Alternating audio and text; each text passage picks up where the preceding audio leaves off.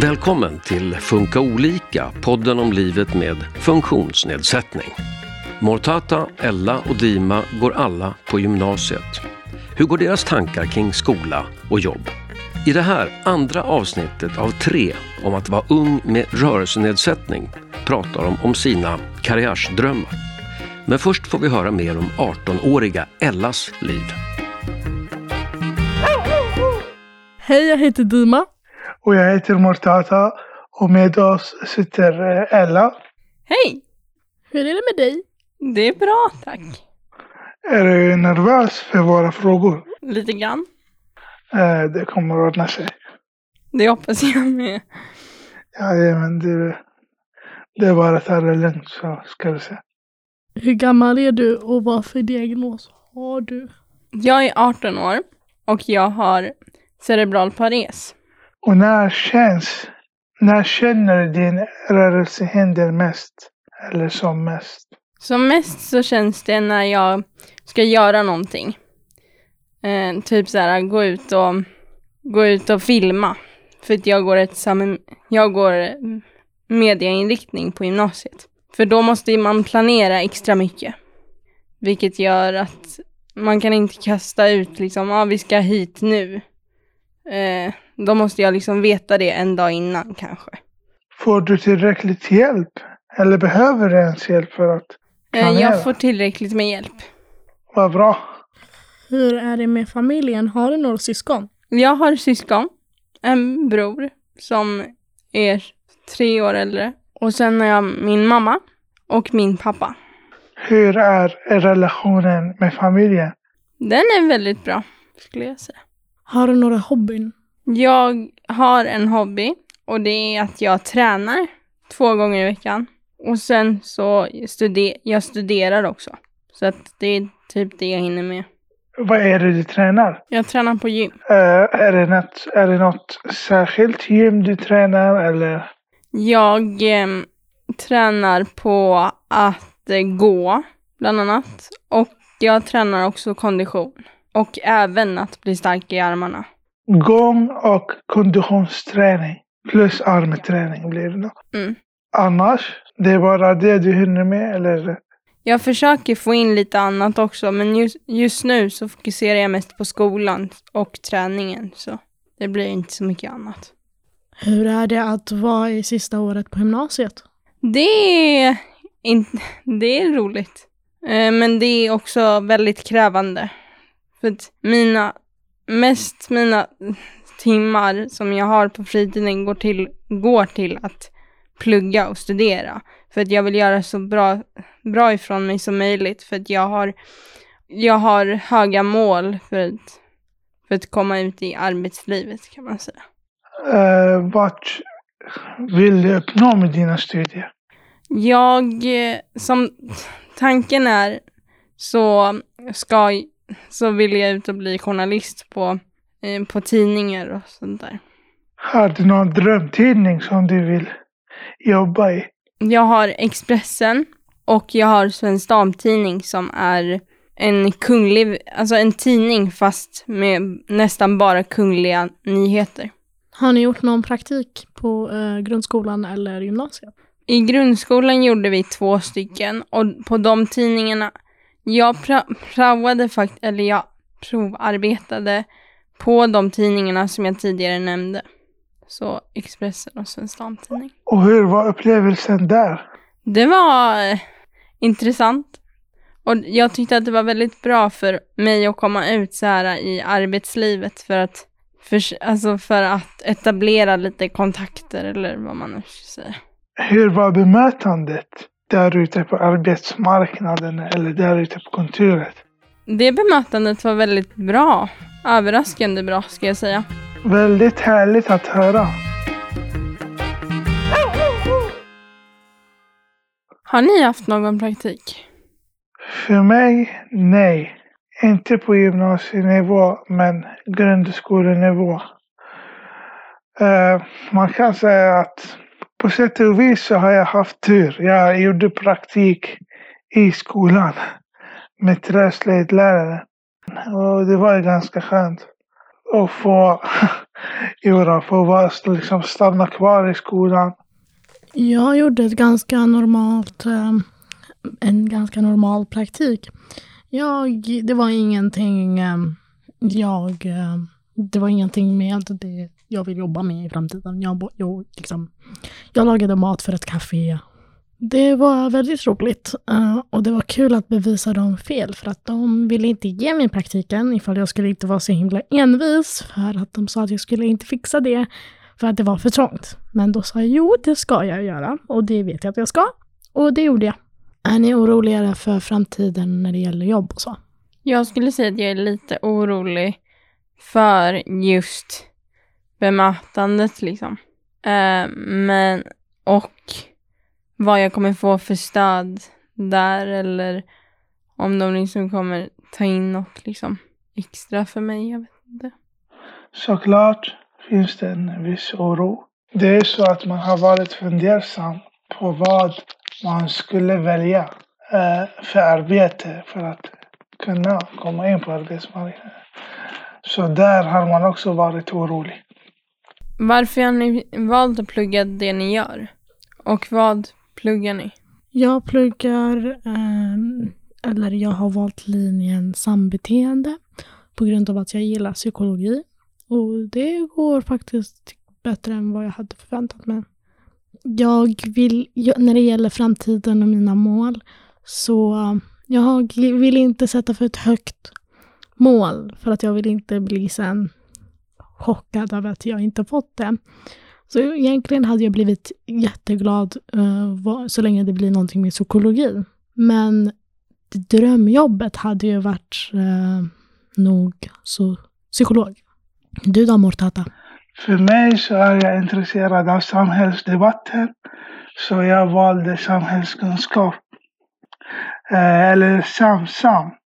Och samhällslinjen är ju ganska bred. Så man kan ju liksom få flera möjligheter.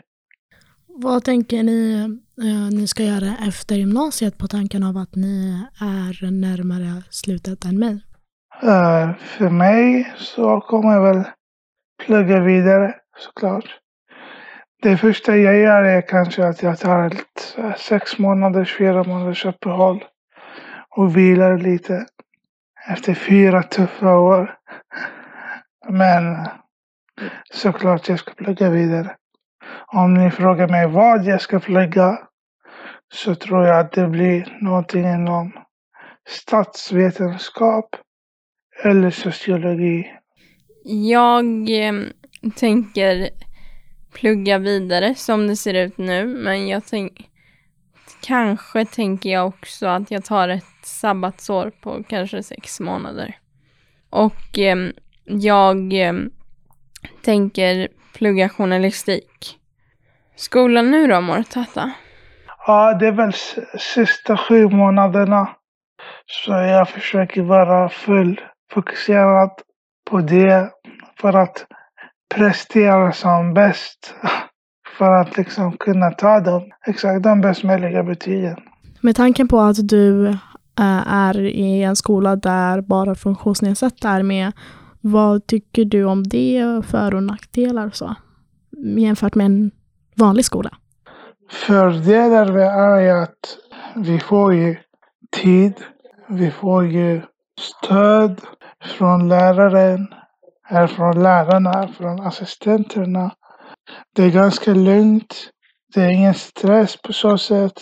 Man kan ju liksom ibland ändra på schemat. Ja, typ sluta tidigare eller sluta senare. Nackdelen är ju att man blir splittrad. Man blir borttagen på något sätt från de andra eleverna, alltså på stora skolan eller i samhället. Jag säger stora skolan för att vi har ju RGRH som är, som är den avdelningen jag, avdelningen jag går på och så har vi stora skolan Sankt Erik, Sankt Erikssonas. Alltså. Nackdelen är ju som sagt då att man blir liksom splittrad ifrån dem, vilket kan då påverka hur man kommer in på samhället. Man har ju alltid varit själv, haft egna former, egna studieformer. Vilket då gör det svårare när man liksom ska studera på universitet. Eftersom där blir man tvungen att sitta i en större klass, eh, vara med de andra och liksom ta det som finns. Jag tänker att eh, jag, kan, jag har ju aldrig varit eh, i en sån skola som du. Men jag kan bara tänka mig att det nog kommer vara bättre med att folk förstår. Från lärare till eh, elever. Och man kommer inte liksom behöva gömma eh, ett visst behov som jag har behövt göra i en normal skola eller vad man nu säger. Men sen tänker jag också att det finns ju såklart mer positiv ehm, eh, det finns ju också något positivt med att gå i en vanlig skola. Till exempel jag lärde mig hur det kan redan från ung ålder att liksom hur folk kan, hur faktiskt elaka kan folk bli bara av någonting du kan inte kontrollera. Sen så såklart träffar ju man fantastiska människor som förstår en fast att de då är inte funktionsnedsatta. Vad tänker du Ella? Eh, jag tänker att för att mina föräldrar satte mig i vanlig klass för att eh, jag eh, inte fick godkänt i något enda ämne förutom bild och förutom bild och slöjd. Um, jag gick ju då i rörelse, alltså en klass för rörelsenedsatta i ettan till trean på lågstadiet så stod det så här, hon kommer inte kunna uppnå målen i årskurs tre. Uh, och då så bestämde sig mamma och pappa att flytta över mig till vanlig klass. Vilket visade sig vara ett beslut. För att ehm, eh, jag, sen så stod det, hon kan uppnå alla mål i årskurs sex. Så att det är ett väldigt bra beslut mamma och pappa har tagit och det tackar jag dem väldigt mycket för. För att idag är jag liksom över på C-nivå i alla ämnen. Jag kan känna igen det för att jag fick typ samma grej när jag var på, när jag var i grundskolan. Uh, jag fick samma sak i den skolan, uh, att jag liksom kan inte klara av det och att jag borde liksom gå till en skola för behov. Då var jag i en vanlig skola då. Jag har alltid gjort det. Men då hade jag inte fått den hjälp jag behöver. Sen när jag flyttade från den skolan, jag bytte skola, det, för att min mamma tyckte inte att jag behöver det. Och då var det tydligen dyslexin som de tyckte då att det är förmodligen för att jag är funktionsnedsatt. Men den andra skolan sa att de skulle ge mig ett dyslexitest eh, och tydligen så hade jag det. Och nu går det jättebra det var bara en dålig skola. Mm, vad tänker ni, vad är era planer till att någon gång kanske flytta hemifrån? Jag känner väl att alltså, jag kommer inte flytta hemifrån på en gång när jag är klar. Utan eh, jag eh, kommer väl ta det som det kommer. Eh, lite samma sak för mig också. Jag kommer liksom bo kvar. Men någon gång ska man flytta hemifrån. När det, när det blir vet jag inte. Varför inte på en gång? Uh, jag känner mig bekväm hemma. Är det samma för dig, eller? Ja, skulle jag säga. Jag tänker då mer annat. Uh, Drömscenariot hade jag bara flyttat hemifrån direkt, men det kommer jag förmodligen inte göra för att jag är inte rik. Uh, så jag kommer förmodligen stanna som mina sy syskon och förmodligen uh, jag kommer förmodligen, eller drömscenariot är att jag studerar utomlands. Och då kommer jag ju automatiskt behöva flytta från min mamma, från mammas lägenhet. Vad vill du plugga nu utomlands? Efter gymnasiet tänker jag någonting inom psykologi som sagt. Vilket land vill du plugga i? Jag är inte säker, men ett engelsktalande land. Kanske London, något sånt.